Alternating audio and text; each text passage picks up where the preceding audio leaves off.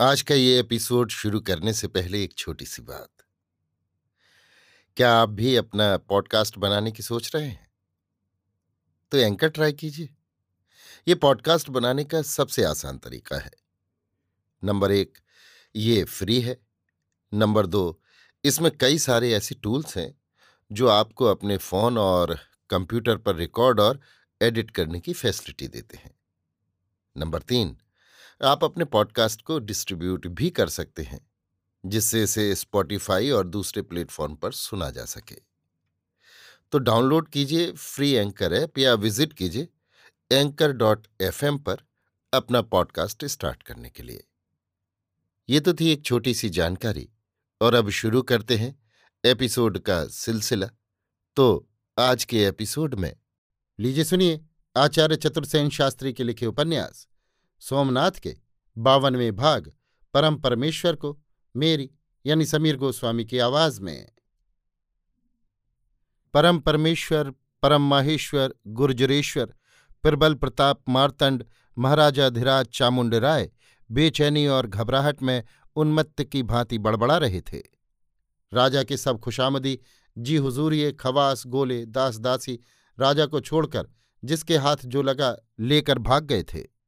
गुर्जरेश्वर अपने महलों में अकेले पड़ गए।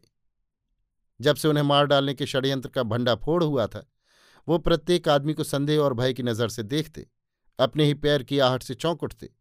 हर समय हाथ में नंगी तलवार लिए रहते और नौकर चाकर, गुलाम गोले सभी से भयभीत और सशंकित रहते थे। अपनी परछाई से भी डर जाते थे। भोजन और जल सभी में उन्हें विष का भय रहता था। भोजन को वे दूर फेंक देते, चीखते, चिल्लाते और बहुधा भूखे प्यासे पड़े, क्रोध और जुनून में बड़बड़ाया करते थे। आज उनकी नित्यक्रिया में भी बाधा उपस्थित हुई। बारंबार पुकारने पर भी कोई गोला गोली खवास चाकर उपस्थित नहीं हुआ। वे ज़ोर ज़ोर से गालियाँ बकने लगे। उनके मुँह से फ़ैन निकलने लगा। बहुत देर बाद एक दासी हाथ बांधे आकर खड़ी हुई। राजा उसे देखते ही चौंक पड़े। उन्होंने तलवार का हाथ ऊँचा करके कहा, तू क्यों आई? बोल। मैं अन्नदाता की सेवा में हाजिर हूँ। कैसी सेवा? जैसी हुजूर की मर्ज़ी। और सब चाकर गुलाम कहाँ गए? सब भाग गए महाराज। क्यों भाग गए? सारा पाटन ही भाग रहा है अन्नदाता। नगर में भगदड़ मची है। महाराज, ये सुनकर एकदम गद्दी पर गिर गए। उन्होंने कहा, पाटन भाग रहा है और मुझे खबर ही नहीं। दासी ने जवाब नहीं दिया। नीचा सिर की ये खड़ी रही। राजा ने कहा, बोलती क्यों नहीं? बोल। फिर राजा ने गुस्से में भरकर कहा, मैं समझ गया। तुम सब अपने राजा को मार डालना चाहते हो। अन्नदाता, मैं तो बचपन से ही हुजूर की खिदमत में हूँ। महाराज ने तो सदा ही मुझ पर विश्वास किया है। पर अब महाराज ने दासी की ओर देखा। दासी ने निकट आकर महाराज की मसनत ठीक की। फिर हाथ बांधकर कहा, अन्नदाता, बाहर मंत्रीश्वर विमलदेव शाह ड्योढ़ियों पर हाजिर हैं। वे हुजूर को सब बात बता सकते हैं। तो विमल को यहाँ लिया विमलदेव शाह राजा के निकट आ खड़े हुए। राजा ने पूछा, विमल, ये सब क्या हो रहा है? सुनता हूँ पाटन के सब नगरजन घर बार छोड़कर भाग रहे हैं? महाराज ने सत्य ही सुना है। परंतु क्यों? गजनी का मिलेच गुजरात पर आ रहा है महाराज। तो बालुका राय क्या कर रहा है? उसने उसे मारकर भगाया नहीं? नहीं महाराज। क्यों नहीं? मिलेच्छों की सेना अपार है। पाटन में सेना नहीं है, सेना के पास शस्त्र नहीं है। क्यों नहीं है विमल? राजकोष का सब धन महाराज ने धवल गृह और सरोवर के निर्माण में खर्च कर दिया है। अरे, किंतु प्रजा की रक्षा कैसे होगी? नहीं होगी महाराज। ये कैसी बात? ये बात प्रजा जानती है। परम परमेश्वर, गुर्जराधिपति महाराज चामुंडराय अपनी प्रजा की रक्षा करने में असमर्थ हैं। इसी से वो भाग रही है। बहुत खराब बात है। अब क्या होगा? पहले पाटन का और फिर सोमनाथ का विध्वंस होगा। नहीं नहीं रे विमल, ऐसा नहीं होना चाहिए। तू नहीं जानता कि अनिहिल पट्टन पश्चिम भारत का मुख है और भगवान सोमनाथ सोलंकियों के कुल देवता हैं? जानता हूँ महाराज। तो फिर? तो फिर महाराज, उठाइए तलवार। घोगा बापा रण में जैसे जूझ गए, महाराज धर्म गजदेव जैसे कट मरे। उसी प्रकार रण में एक दो हाथ मार मूर कर आप भी वीर गति प्राप्त कीजिए। पीछे पाटन का जो हो, सो हो।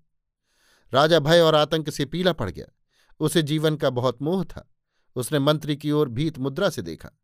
मंत्री अविचल भाव से खड़ा था। राजा ने भर्राए स्वर में कहा, विमल, पाटन की लाज रख। किस प्रकार, महाराज? जैसे तू ठीक समझे। मेरी ओर से तुझे छूट है। समझा? बहुत अच्छा महाराज। तो आप तैयार हो जाइए। किस लिए? शुक्ल तीर्थ पधारने के लिए। वहाँ, महाराज, विराज कर शांति से परलोक चिंतन करें। और पाटन? अब राज्य की खटपट में पड़ने का महाराज का काम नहीं। उसकी समुचित व्यवस्था हो जाएगी। तो विमल, तू मुझे गद्दी से उतारता है। महाराज को गद्दी पर विराजने में बहुत कष्ट उठाना पड़ रहा है।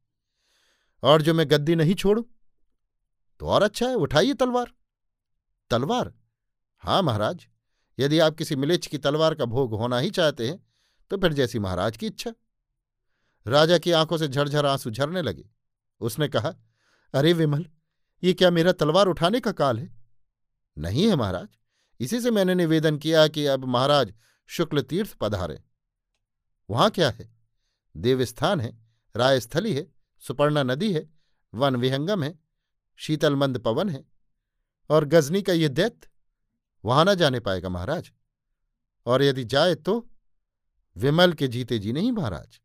ये ये क्या अथेष्ट है? एक भी गुर्जर जब तक जीवित है, तब तक नहीं। हाँ अब ठीक है।